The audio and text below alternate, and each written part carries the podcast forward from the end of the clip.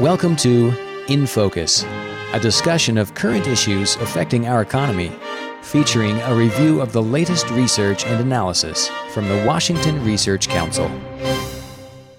My name is Lou Moore. I'm the president of the Washington Research Council, and with me today is Chris Sjoblom, who is the vice president for research at the council, as well as Emily Makings, who is our senior research analyst.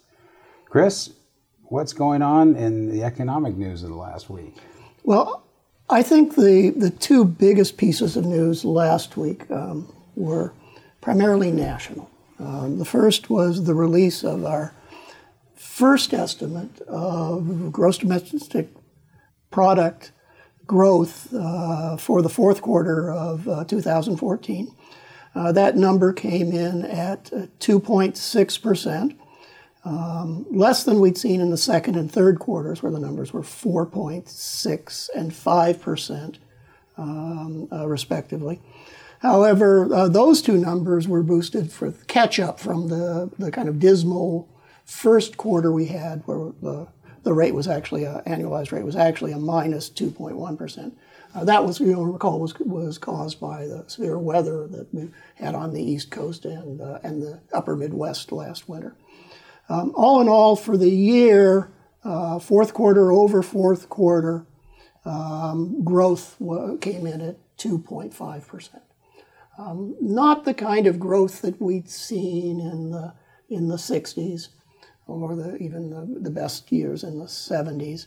Um, but uh, our, our labor force is growing less rapidly now, demographic factors, and, and kind of the what we expect as a normal good growth uh, growth rate is is a bit lower than we've seen historically.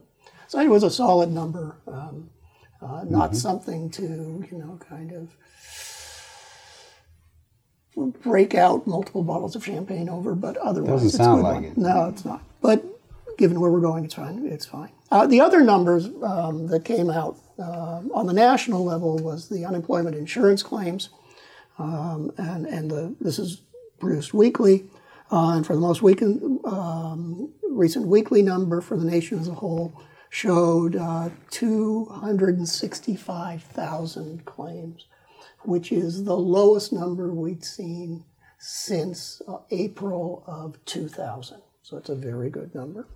Um, uh, on the state level, um, the four the the um, uh, claims for the most recent week were seven thousand five hundred.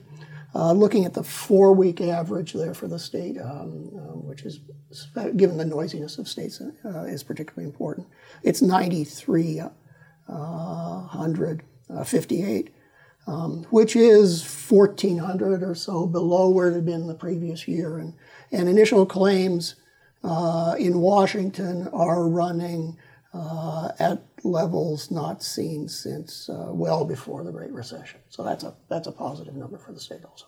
Sure. Well, one uh, comes to downtown Seattle here as an example. We see right out this window several of these big cranes. Uh, it's an anecdotal economic measure, but there's I've heard 25 of them up in Seattle. So somebody's yeah. doing something. There's some kind of economic activity going on here. Yeah, and unfortunately, the bulk of that activity for the state as a whole is located within sight of the top of the building we're sitting in. So, mm-hmm. uh, so sometimes problem, when, it is a problem when you're sitting here in Seattle. You get a little bit of a uh, overly optimistic picture of where things are for the state.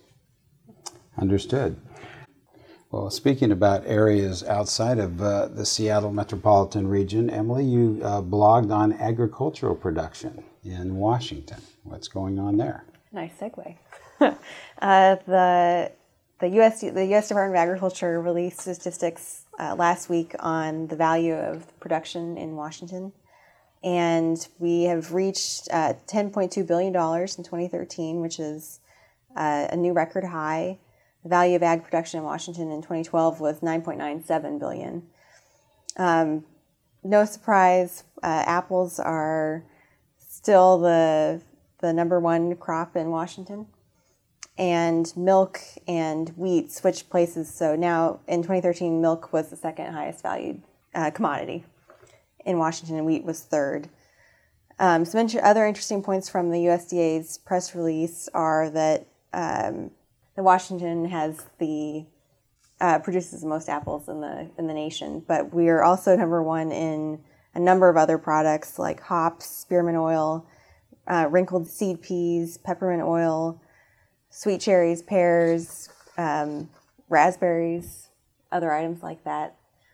So it's a very important part of our economy. What was that that was wrinkled there? Which commodity? Wrinkle, wrinkled seed peas. We're number one in the nation. I'll be darned. That I did not know. Yep. Uh, well, it sounds like the beer producers in their war against the wine producers are, are, are making some gains with hops, uh, making that upward. Uh, upward yep, hops so. jumped quite a bit from 14th to 10th in terms of Washington production. Yeah, you, you noted a 40% increase in value. Mm-hmm. So, okay. Very well. Well, uh, I blogged last week on uh, an item of great interest to me and one that uh, the council is going to look at frequently in the future, which is uh, government reform, ideas to improve the delivery of services. We're in an economic climate now where uh, it's always going to be appropriate to look for waste, fraud, and abuse in government, uh, but uh, there's uh, there's only so much of that it seems like we can get at. So we need to find other ways to make government more effective and less expensive. And that leads me to the Lean Performance uh, Management Initiative of uh, Governor Inslee's. Actually, it was started by Christine Gregoire, but uh, Governor Inslee has taken that up to another level. He's got a number of uh, corporate entities that are participating with him, providing uh, pro bono training in uh, lean management, which is something that was developed at MIT looking at Toyota's production management that they had developed earlier in Japan.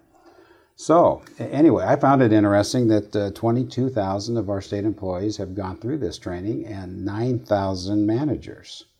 And I, as I noted in my blog, I believe over time uh, this could, uh, could be part of a cultural change uh, with the state government and, and lead to some significant uh, institutional changes at some point as well. Uh, currently, we're just looking at some modest savings and, and more important than that in this initiative at this point is the fact that they're avoiding costs. Uh, they've saved uh, they saved six uh, million dollars in the report year here and 27 million uh, in costs avoided.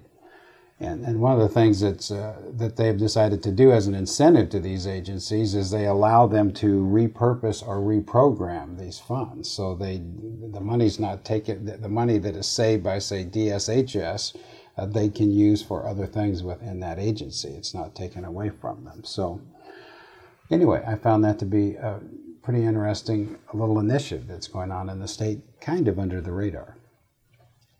All right, we've got uh, a sustainability report from the for the city of Seattle. Is Seattle sustainable, Chris? Tell us. Well, um, it remains to be seen. Uh, the, you were talking about how looking out the window here at all the cranes and activity that was going on, and and uh, I um, uh, this weekend started to look at a, um, uh, a report that had been prepared by Peter Steinbrueck, former city councilman in the city of Seattle, um, for the the city city's government, um, looking at um, performance of the city in the 20 years since it, um, it adopted its um, last plan. Steinbrueck's effort is called the Seattle Sustainable Neighborhoods Assessment Project. Um, there's an awful lot of interesting data in here, and I've bar- barely touched it. I'm looking forward to digging into it more deeply later.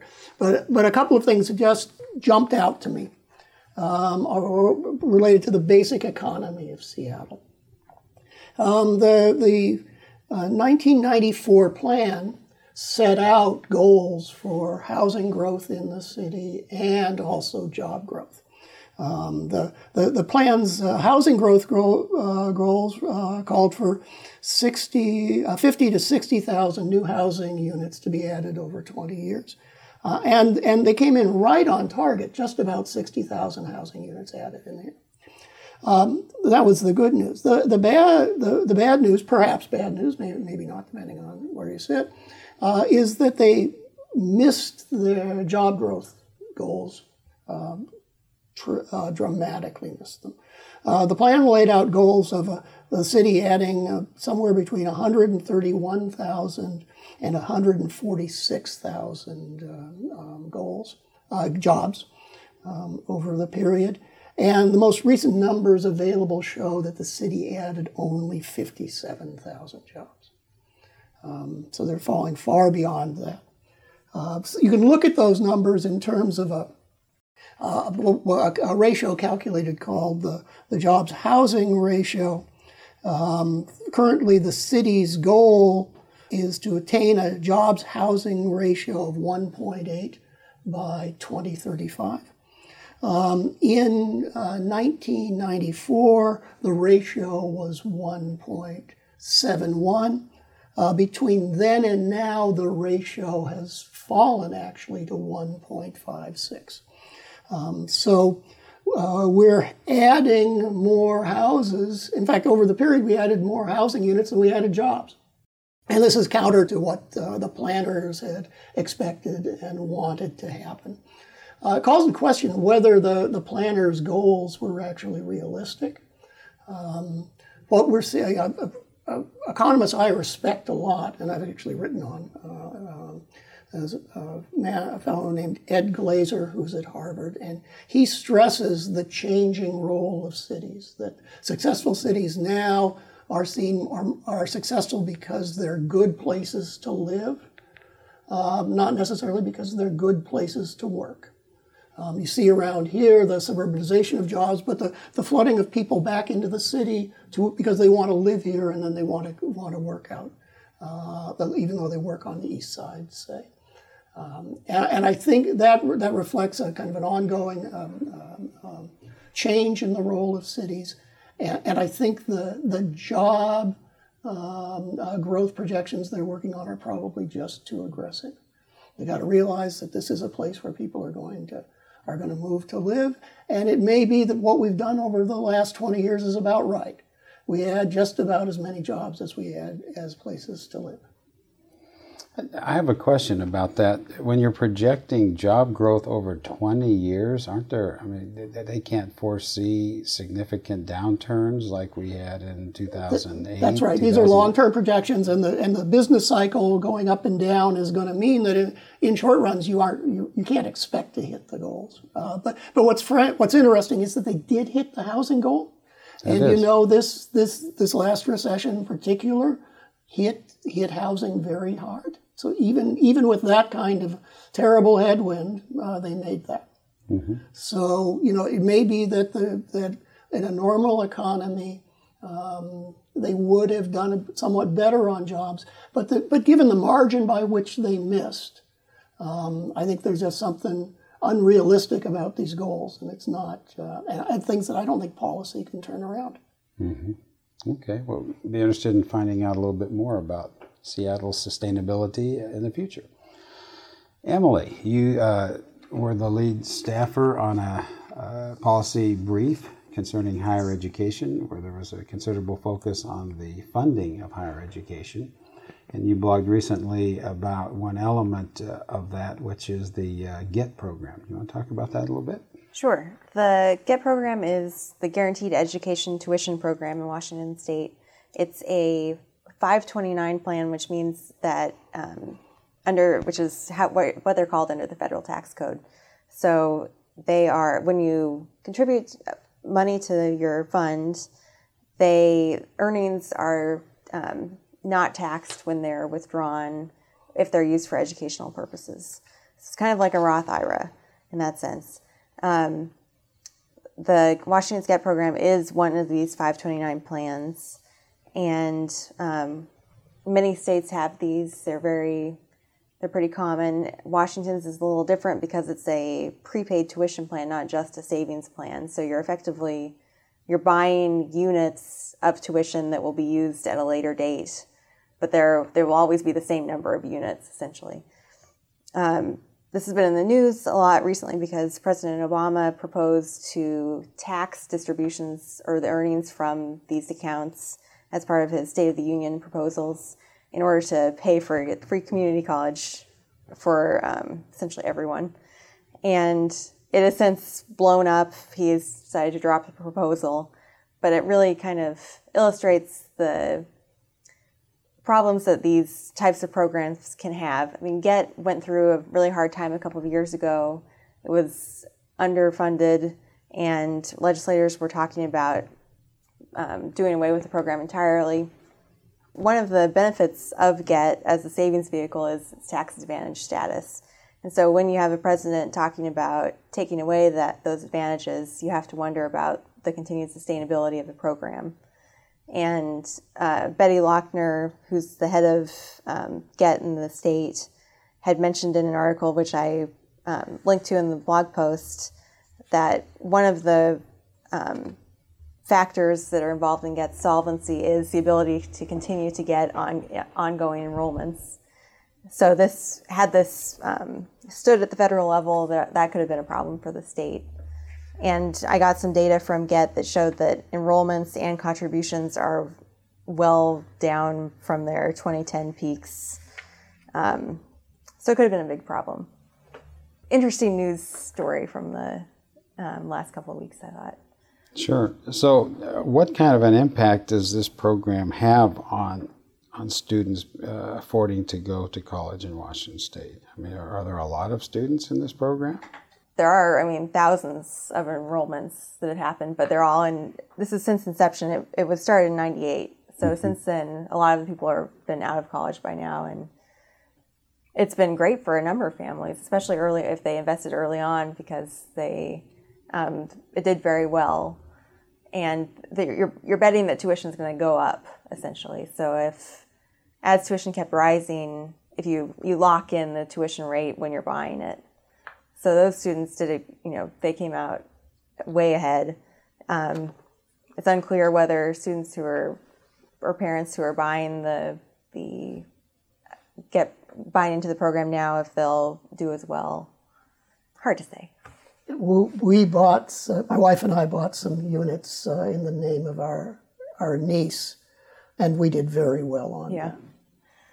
But the, how long ago was that? 2006, 2007. Yeah. Mm-hmm. Yeah. Yeah. Did much better than we over that period than we would have done if we had invested the funds in the stock market. Mm. So, so, was the downturn uh, when the when a lot of these funds, I imagine, went south to a yeah. degree? People yeah. just pulled out of the program; they have not come back in. Uh, I don't know if they pulled out, but the returns just weren't good. And then with tuition increasing, mm-hmm. that also hurt it. Sure. Um, it's been helped. The tuition freeze from the last biennium really helped get their solvency back. So.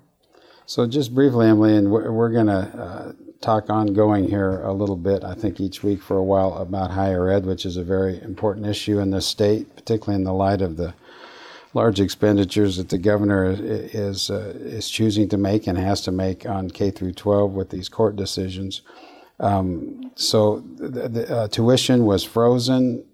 Ex- explain that situation a little bit, the background of that, and where we are right now. One of the, I guess, philosophical questions with tuition um, in higher ed is whether tuition will be set by the legislature or by the institutions themselves. And kind of historically, the tuition was set by the legislature rather than the institutions. Um, but in 2011, the legislature decided to give public four year institutions full tuition setting authority through the 2017 19 biennium. That meant that institutions were allowed to set their tuition, but if they set it um, set tuition higher than the levels that were assumed in the budget by the legislature, they had to provide more funds for um, grants for low income students. So tuition setting authority is when institutions have it, it's it can be good because it's more of a market based option, and institutions institutions can um, set their tuition in a way that meets their needs and their students' needs perhaps better than the legislature can. Um, but that's a but but, but at, but at the same time, if it's market based, uh, it can be bad for parents and bad politically yes. if they have a 49% uh, tuition yes. increase. Yeah, it's, a, it's a balance. Yeah, yes, indeed. So at this point, by freezing the tuition, the legislature in effect took control of the of Right. tuition again. Right. And so and so where where do we sit right now with that? So the well, they froze it for the 2013-15 biennium. The governor has also proposed continuing the freeze for the next biennium, and um, the legislature is under current law is has um, is not allowing the institutions to use their tuition setting authority through the 2014-15 school year, and then it will revert back to the institutions unless something changes. Okay, well, we'll uh, stand by to see what the legislature does, if anything, this year about uh, tuition. Uh, thank you very much, Emily Making, Senior Research Analyst, and Chris Sjoblom, Vice President for Research at the Washington Research Council. My name is Lou Moore. In Focus is a production of the Washington Research Council, dedicated to providing timely, credible research and policy analysis supporting economic vitality and private sector job creation. Your tax deductible investment allows our work to continue. For more information, go to researchcouncil.org.